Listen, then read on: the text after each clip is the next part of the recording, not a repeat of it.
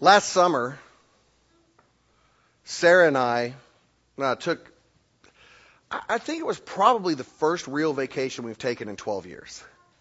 Um, one of the things that I've committed to do as a pastor in, in now that I'm at Oil City Community Alliance is something that uh, God has been using my mentor and coach, uh, Ron Morrison, to beat up on me for a long time about, and I finally decided to do it. I have never, in 12 years of ministry, taken all of my vacation. Usually I don't take any vacation. I have committed that I will take every single day of my vacation every year. Last summer was probably the first real vacation that Sarah and I have taken in 12 years. We don't plan on, my, she keeps telling me we're not, but my intention is I'm not going to be here over Christmas. Christmas, Christmas service, somebody else is preaching it. I'm going to Kansas to take my wife back to see her parents and spend Christmas with her. She hasn't done that in, in over a decade. So, but last summer we went to New York City over the 4th of July. And we, we spent time there. We met up with some friends, uh, Chris and Melissa, and, and we spent time going around New York City. And I don't know, how many of you have ever been to the Big Apple? Raise your hand. So it, it's kind of fun. Um, you know, I don't, I don't recommend July because it's hot. And with all those buildings, there's no wind. You know, like you can't, everything's blocking all the wind, so it's just, it's just hot. Amen.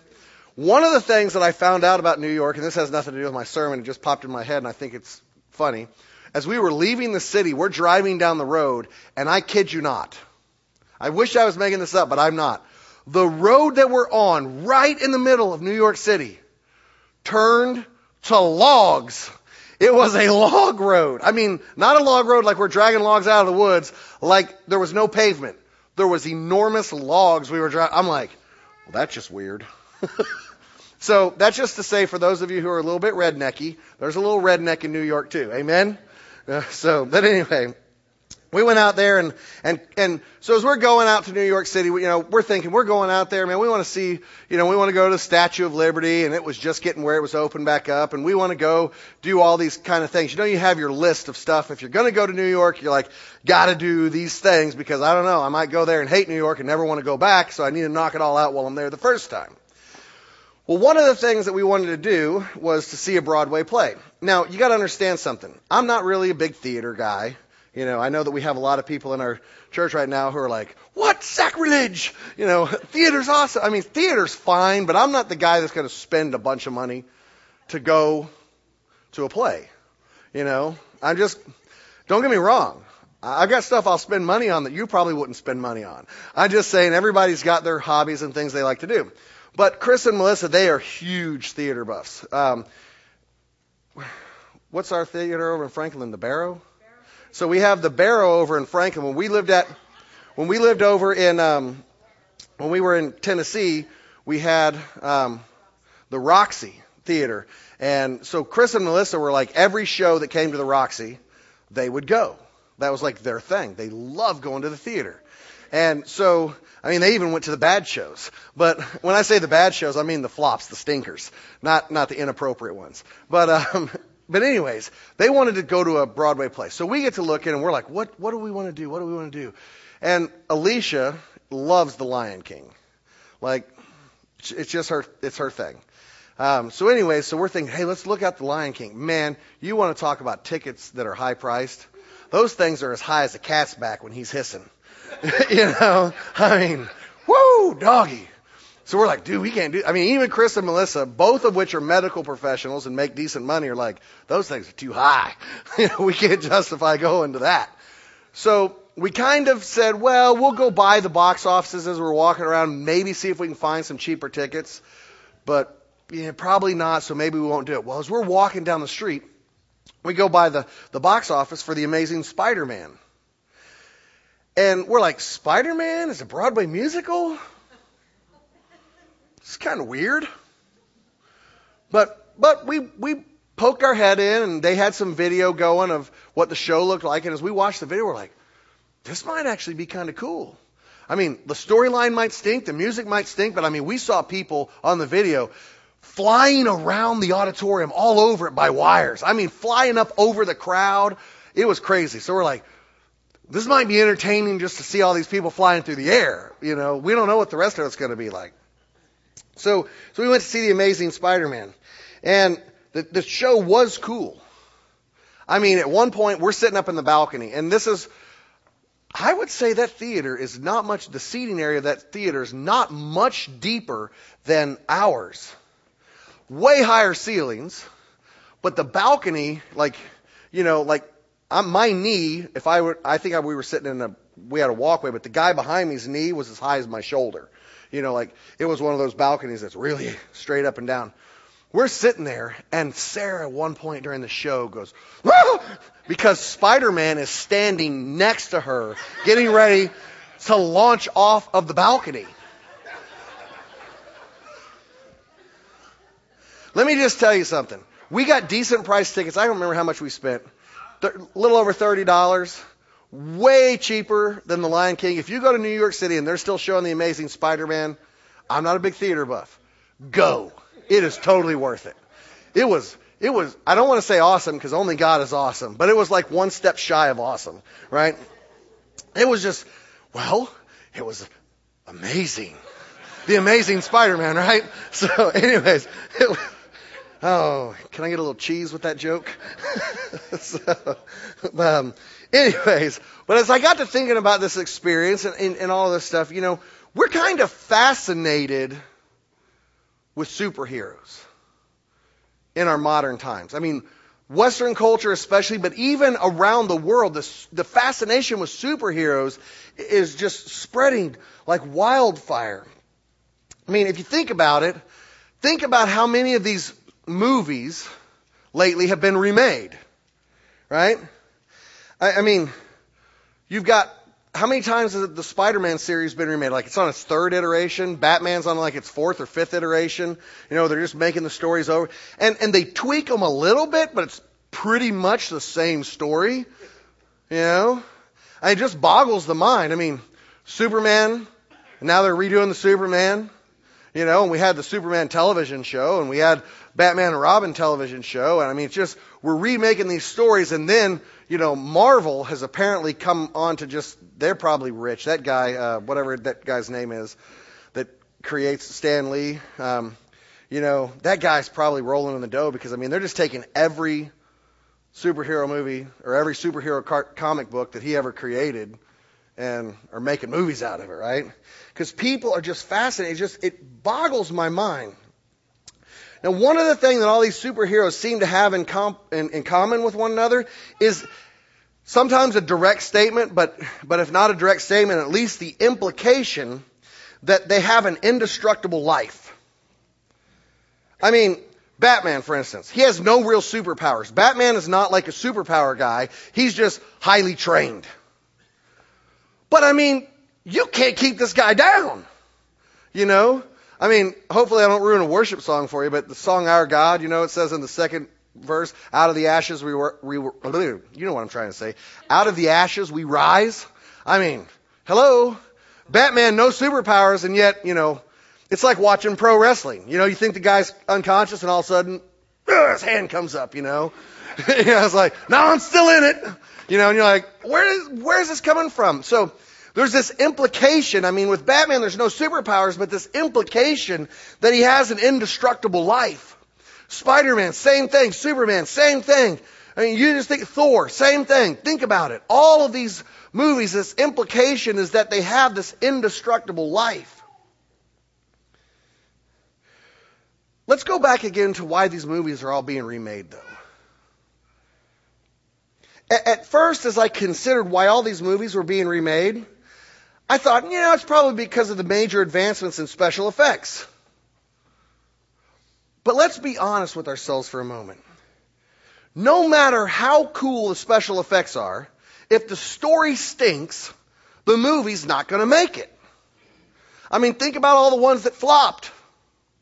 Green Lantern, you know, different ones. I mean, they had really cool special effects. The story stunk. It was a no-go. It didn't make it.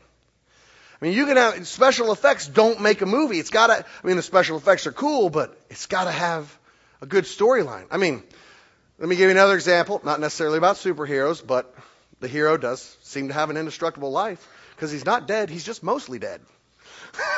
Princess Bride, right? right?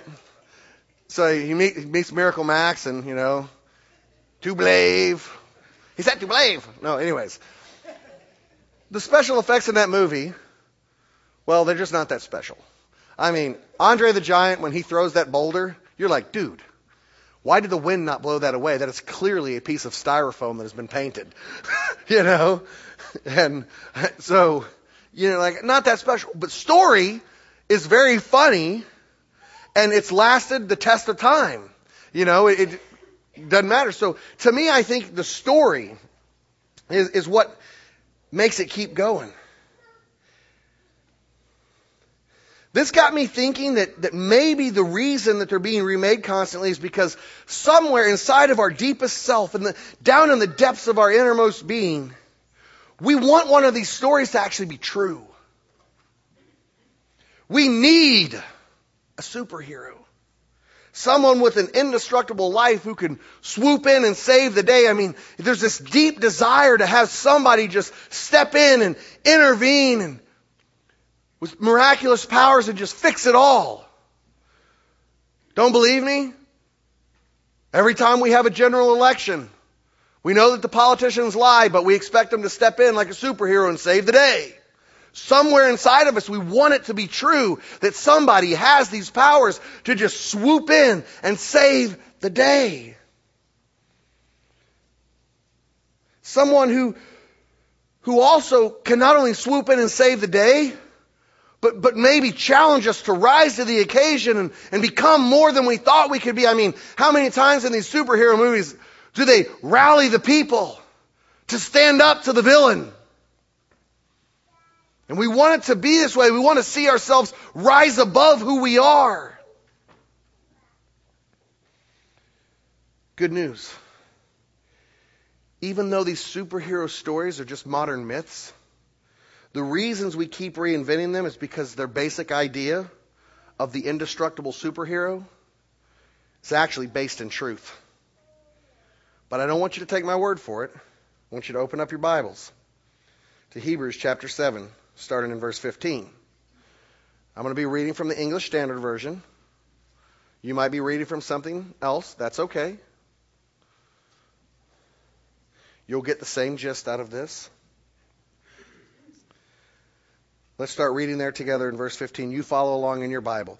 This becomes even more evident when another priest arises in the likeness of Melchizedek, who has become a priest not on the basis of legal requirement concerning bodily descent, but by the power of an indestructible life.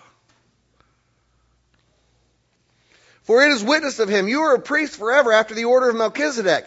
For on the one hand, a former commandment is set aside because of its weakness and uselessness. For the law made nothing perfect, but on the other hand, a better hope is introduced through which we draw near to God. And it was not without an oath, for those who formerly became priests were made such with an oath. But this one was made a priest with an oath by the one who said to him, The Lord has sworn and will not change his mind. You are a priest forever with your indestructible life. I, I added that last part. And this makes Jesus the guarantor of a better covenant. These ideas of a hero with an indestructible life are actually based in truth. Let me put it another way to you before we pray and go on with the scripture. Billy Graham says this, that the world's religions are man desperately reaching out to God. There's a basis of truth there that this relationship with God is marred and needs restored. And so man is desperately groping for God. But they're, they're not true.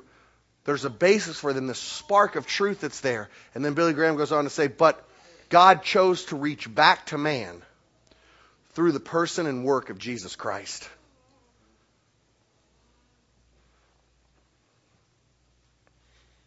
This indestructible life something that's so critical. So let's pray. Father, even though maybe superhero illustrations are a little silly, um, nonetheless, I believe you've led me to use it this week.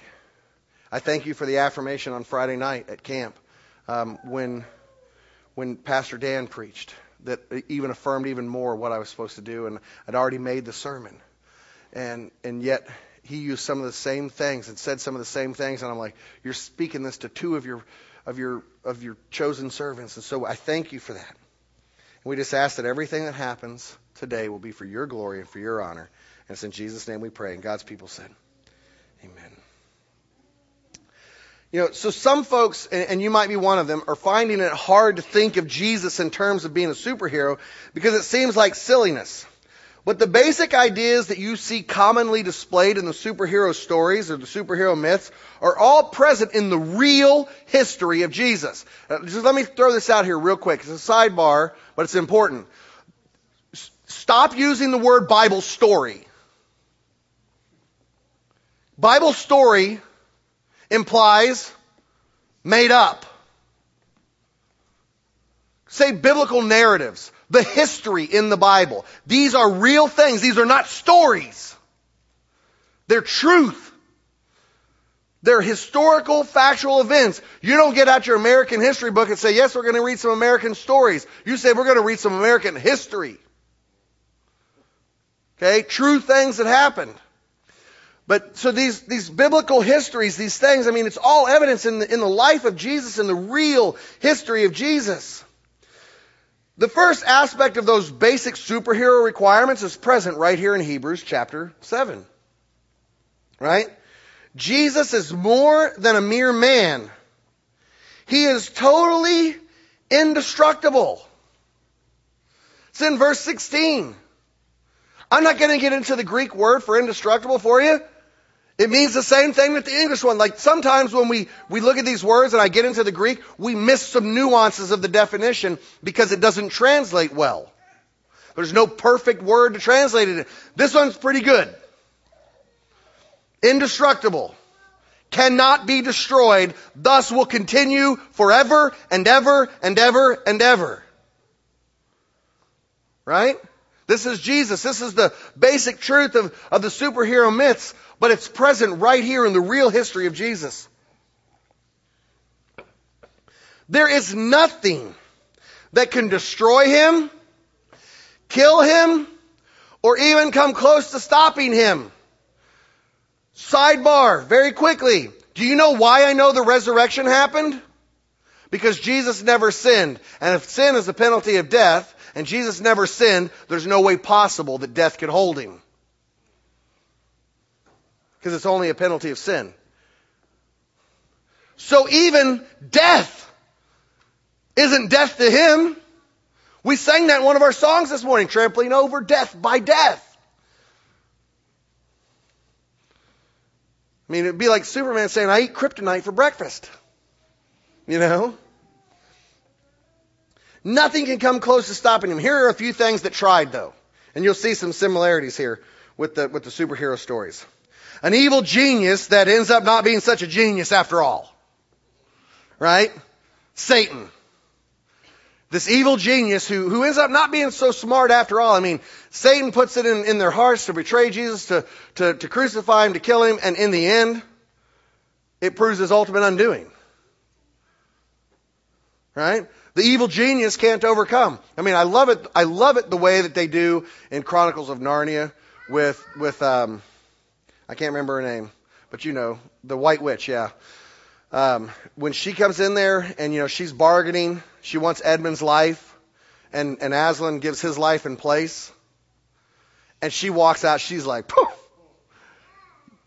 you're going down like chumps? I got him! I got him!" And Aslan goes and he puts himself on the stone table and, he, and he's strapped down. And they cut his mane off and they kill him. And then the look of horror on her face when she wakes up the next day and sees the stone table cracked and Aslan's gone. Like this evil genius who, who in the end was actually kind of a moron. Can't stop him. This is akin to all the villains in the movies. You think they got him, you think, oh, this plan's going to work, and then it, boop, it fails. Right? The second one, a corrupt government. Right? How many of the movies do you see some government gets involved and, and they're corrupt and they're going to help take them down? I mean, even in, even in the one story in Batman, like they get Gotham to turn against Batman. Right? The government does. And they, they start hunting him as a criminal. This is kind of like Pontius Pilate. Right? The corrupt Roman government.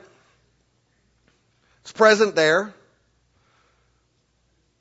Can't hold him down. It can't stop him. It can't kill him. I mean, Jesus, think about what he says to Pilate. There's no authority except for God, and you wouldn't have any authority over me unless He gave it to you. You, you, you can't, you couldn't take my life unless God let you. I know you think you're in charge, but really, God in heaven's in charge of this whole thing. What's another one? How about people who were jealous of his power? This is like the Jewish religious leaders, jealous of his power, right? So they always want to trip him up. This is, this is like uh, Mr. Jameson, the editor of the Daily Bugle. You know, he's jealous of Spider-Man.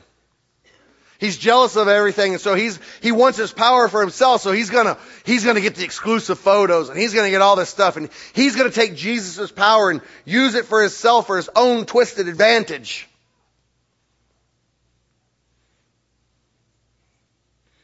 Another thing is the the people who wanted his power for their own.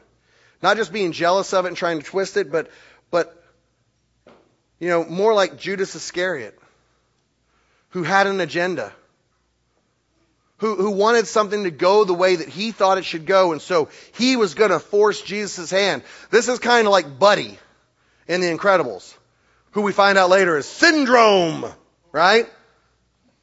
Who wants to be the sidekick of Mr. Incredible you know, as a little kid, Mr. Incredible, go home, buddy. Go home. You know? And, and Buddy tries to force Mr. Incredible's hand, doesn't he, in that movie? Brings him out to the island, tries to force his hand. Because he wants to use it around for his own twisted purposes. Best quote ever. And when everybody's super, no one will be. You know, syndrome says that. I mean, even his own human side couldn't stop him. You got to understand something here. I don't know what the kenosis totally means. And when you say the kenosis, it's the Greek word where it talks about Jesus becoming less, emptying himself. However that whole thing works. Theologians have been debating this for thousands of years. I don't think we're ever going to understand it this side of heaven. So please don't get caught up in trying to understand it. Well, the bottom line is the scriptures teach this. Jesus was fully man while fully God. How does that work? That's where we get caught up in that kenosis word. I don't know. God does. And if I'm not too busy worshiping when I get to heaven, I'll ask. Right? But even his own human side. I mean, he went after being filled with the Spirit, after the Spirit of God descended and landed on him like a dove, he goes out in the wilderness for 40 days to be tempted. To eat, one of the things, I mean, hello, that's his human side. But even that couldn't overcome him. That's, that's like the human side of all of these superheroes. They have normal day to day needs. I mean, Batman has got to run Wayne Enterprises. You know? But it can't hold him down. I mean, even in the newer ones, Dark Knight, when Wayne Enterprises tanks, Batman, he still pulls it together somehow. Right? You think about it, these are all based in, in the story of Jesus Christ. Even his own deep love for others could not keep him down. This is like Batman loving Vicki Vale, or, or Superman loving Lois Lane, or, or Spider Man loving Mary Jane Watson. Their love seemed to undo them. Spider Man actually loses his spidey vision and, and has to start wearing his glasses again because of his love. I mean, his love is going to undo him, but in the end, his love, which seemed to be his greatest weakness, ends up being his most powerful asset. Only the difference is with Jesus that he gave his very life in order to secure our freedom. And yet out of the grave, our hero emerged three days later.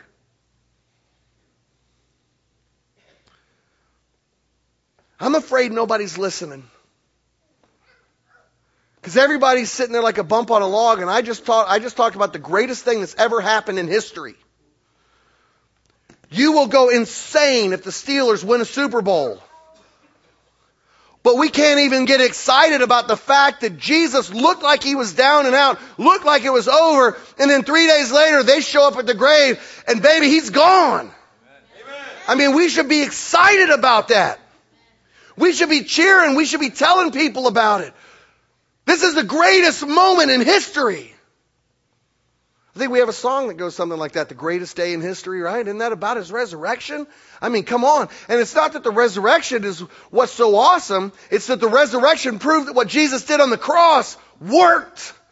And it was so awesome. And we should get excited about this, but you know what we do? I, I can't tell people about this though, Pastor, because if, because if I tell them about it, they'll, they'll, they'll think I'm a Jesus freak and, and, and it'll be so awkward and they might make fun of me. I can tell them about what happened with the Pirates. I mean, come on, man. The Pirates have the best record in, in the National League since May 2nd. They don't have the best record overall, but I mean, we don't mind telling people about that. You know, we will, we will put this stuff on Facebook. We'll do all kinds of crazy stuff. But the greatest day in history, when Jesus' love proved to be his greatest asset, we just, we just sit here like bumps on log. We don't say anything. Why? It doesn't make any sense. We should be getting excited about this. I mean, maybe thinking about Jesus in terms of being a superhero is a bit of a stretch for you. But if, but if you come this far with me and haven't checked out, let me carry this thing through to completion, okay? You're probably asking in your head, what difference does this make in my life? Well, thank you for asking. I will tell you. The one thing the real story of Jesus does not have, does not have in common with these myths about other superheroes is that in the end of the Jesus' story, he does something remarkable. Wait for it. Jesus doesn't keep his superpowers to himself. Instead, he grants his abilities to every one of his faithful followers. Oh, come on. Seriously? Jesus doesn't keep his superpower abilities to himself. He grants it to every one of his faithful followers. Amen. I mean, that's exciting. It's like the biggest myth of Christianity. Okay, come to Jesus Christ and, and you and we'll get saved and then and then you can work it out yourself and you'll be able to live a holy Christian life. Ha! No, you can't. But he will give you the power via his spirit. He will fill you with the power. You have to, t- to tap into his supernatural abilities. This may actually seem like an overly fanciful claim on my part, but let's consider what Jesus actually said concerning this. His literal words translated into English. Truly, truly, I say to you, whoever believes in me will also do the works that I do. And greater works than these will he do because I'm going to the Father. Now, the, now there's a lot of churches out there that teach, yeah, greater. More people will get saved. That's what he meant by greater. But we won't be able to do miracles. Really? That's what Jesus meant, really? Like, has anybody read the book of Acts?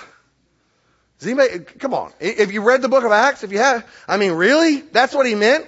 Oh, and those people will say, well, yeah, yeah, yeah, but that was just for the apostles. Oh, I address that with scripture.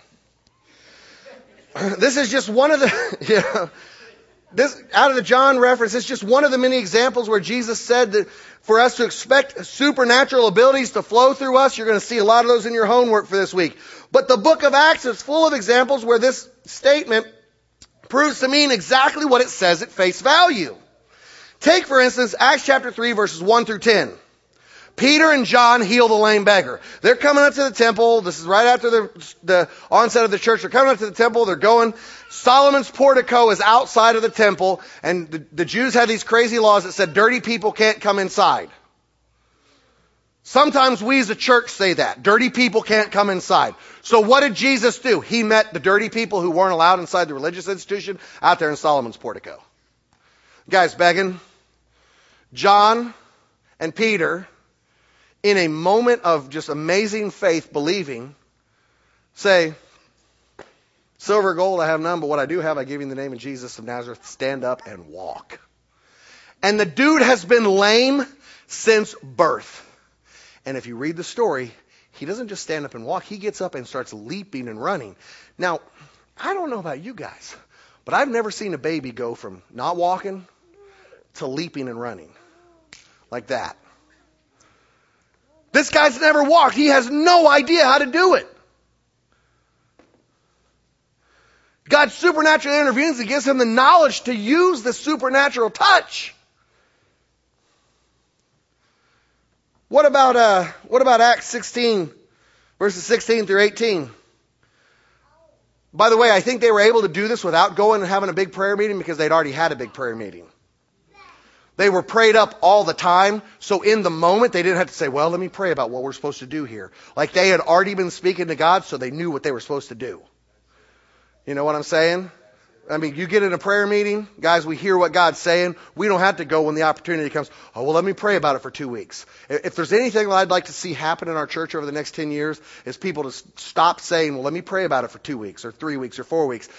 Not because you don't pray about it, but because you've already been in concerted prayer so regularly, so consistently, so faithfully that when God speaks, you're like, yeah. Or, I'm not supposed to do that. It's supposed to be somebody else. Like we can get to there, but that's beside the point.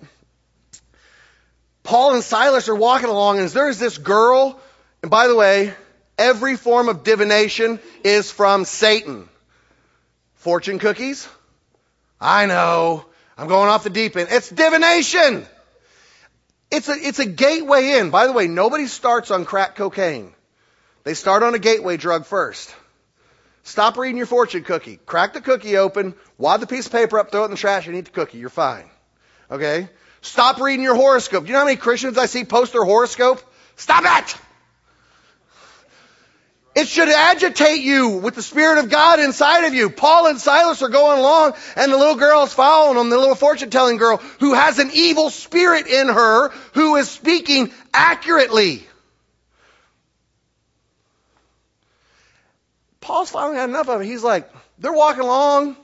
He just gets mad, turns around and says, in the name of Jesus, come out of her. Well, this gets him arrested because she does. The demon does come out of her. They wrecked this, this whole business. And, okay, what about another one? Now, I messed this story up a little bit last time, only halfway. Dorcas wasn't the one who fell out of the window, but Dorcas was raised from the dead. In Acts 9, 36 through 43, Peter raises Dorcas from the dead after she'd fallen ill and died. I thought that was only Jesus who did that. No.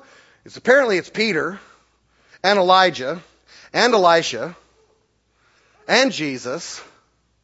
I mean, multiple people do this. Crazy, right?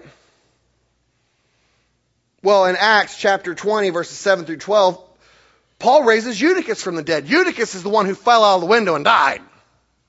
And Paul goes down there and raises Eutychus from the dead. But he's not really dead, guys. Uh, he's, he's good. He's good.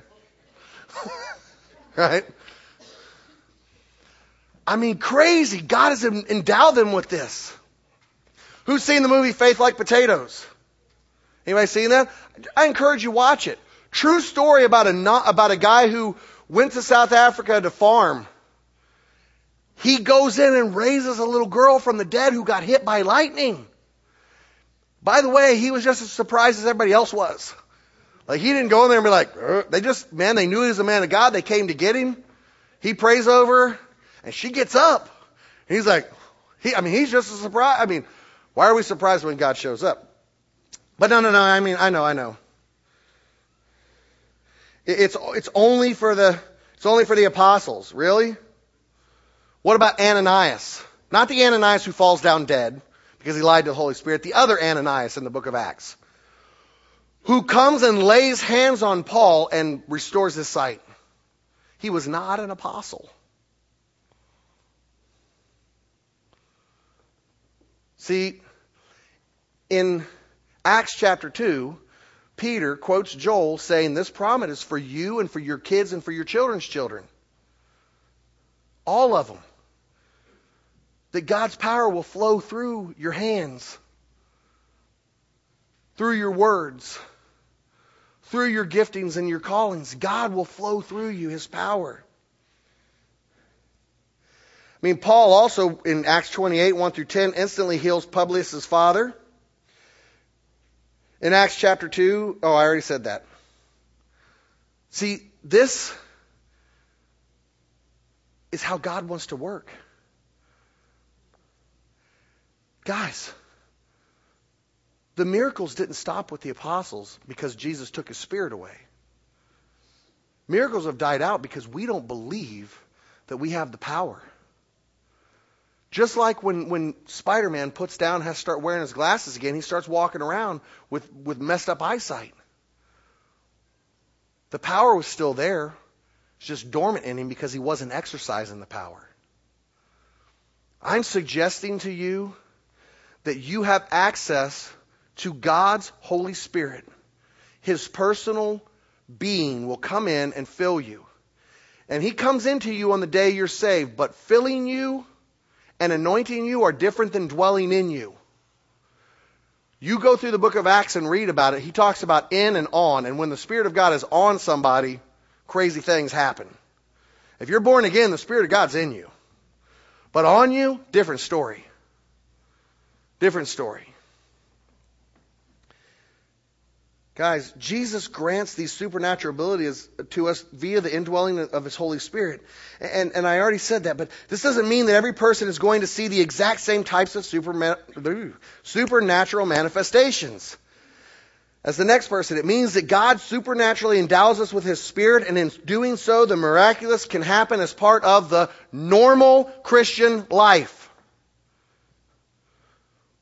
The church in America is not living the normal Christian life.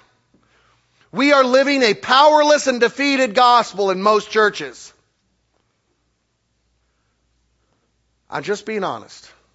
I'm just telling you what I see as I look around at the church. It's not the normal Christian life. If I had nothing to go by but the Bible, I would expect crazy things to happen. At Crossroads, the first church we planted, I was a brand new believer.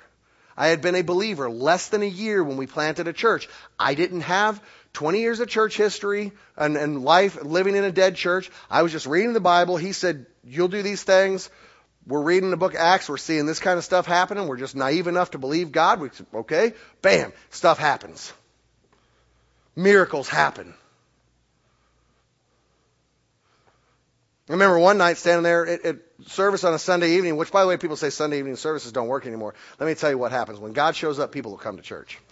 So we're standing there at service, and no, I'm not starting a Sunday evening service. I don't feel led of all, at all of God to do that. I'm not opposed to that, but I don't feel like that's what God wants us to do. And if we did do it, it wouldn't be an extra service. It would be just like this one. Same message. But anyway, I digress. Let me go back to this real quick. So we have you know, we, are reading in the Bible, and, and, and one night I'm standing there, and the Spirit of the Lord speaks to me and says, There's a girl here who's a witch. Call her out. I call her out. Man, I had elders of the church come up to me afterwards and go, You talked to her beforehand. Because she came and got delivered. You knew beforehand. I said, No, I didn't. The elders had had 20 years of history in other churches, 30 years of history in other churches, hadn't seen God's Spirit flow freely. Guys, I said something crazy from on Tuesday night at the conclusion of the message at camp, and almost every single kid responded. Some for salvation, some to heal broken relationships with their parents and with others, some because they said, Man, I've not been, God's calling me to be a match, to be a fire starter where I'm at. Anyway, I'm not going to going to go away from that, but I want you to understand the normal Christian life. The normal Christian life is one where supernatural abilities are endowed upon us and we're to use them. If you don't believe me, go read 1 Corinthians chapter 12. It doesn't say only during the apostles' lifetime does he give everybody all these gifts that are to be used for the building up of the church. He says this is how it is. And so it's either how it is or let's all pack up and go home. I quit. But I'm not quitting because I know that's how it is. I've seen the power of God. I think we don't see the power of God flow because we don't believe it can. What I'm trying to say is it's our responsi- responsibility to believe that God has granted us these abilities, to discover specifically the way He has done this, and then to operate in that gifting is led by Him. You want to know what your spiritual gift with an S are? First, believe that He gave you some. All this nonsense about people only get one, and I'm not saying I've heard that from anybody here, but I've heard preachers preach that. Everybody gets one spiritual gift. I don't see that anywhere in the Bible, and that's not what I've experienced in my life either. Okay? I don't have them all, but God's Spirit works in me via different things. It's my job as a believer to discover how. And I can help you to go through that process.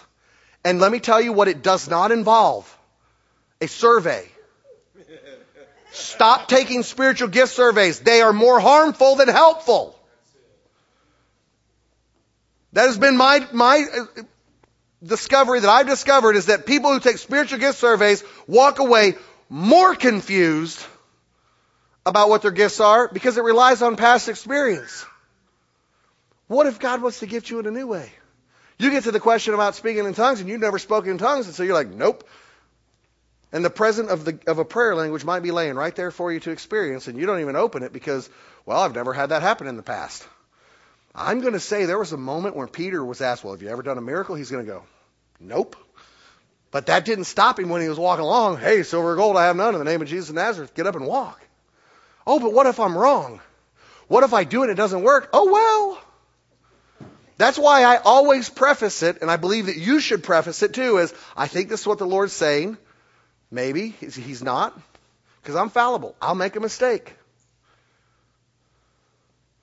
Thank God we're under the New Testament times, and this is one of the differences. We no longer get stoned to death when we mess it up.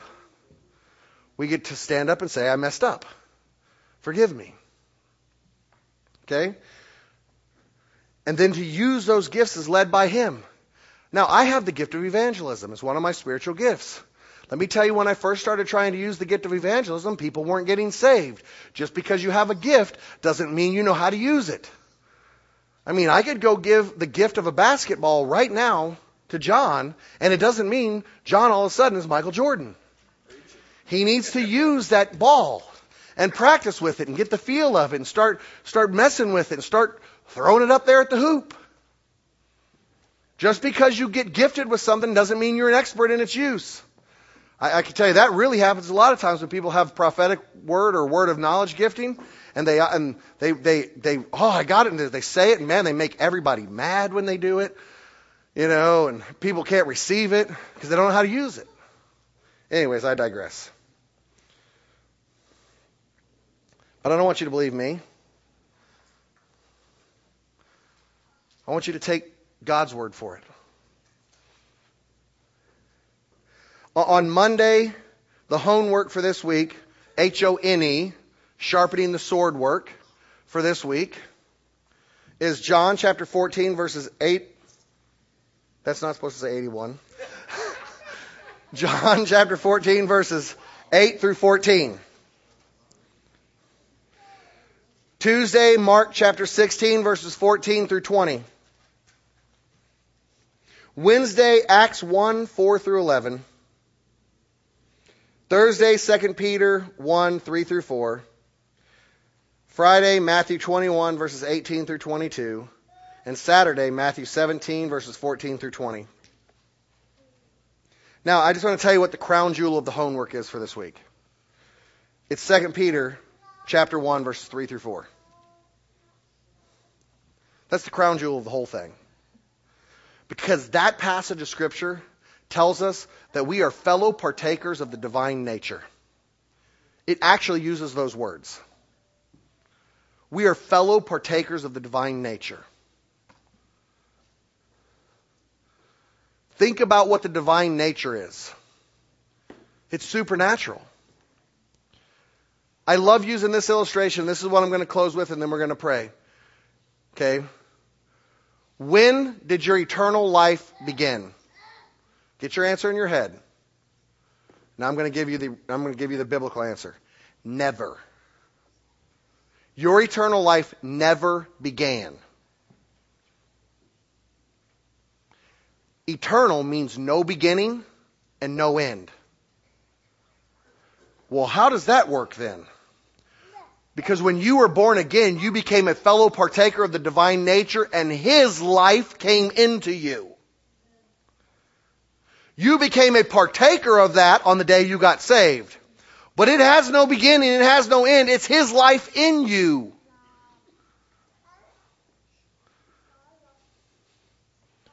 Or else it's not eternal.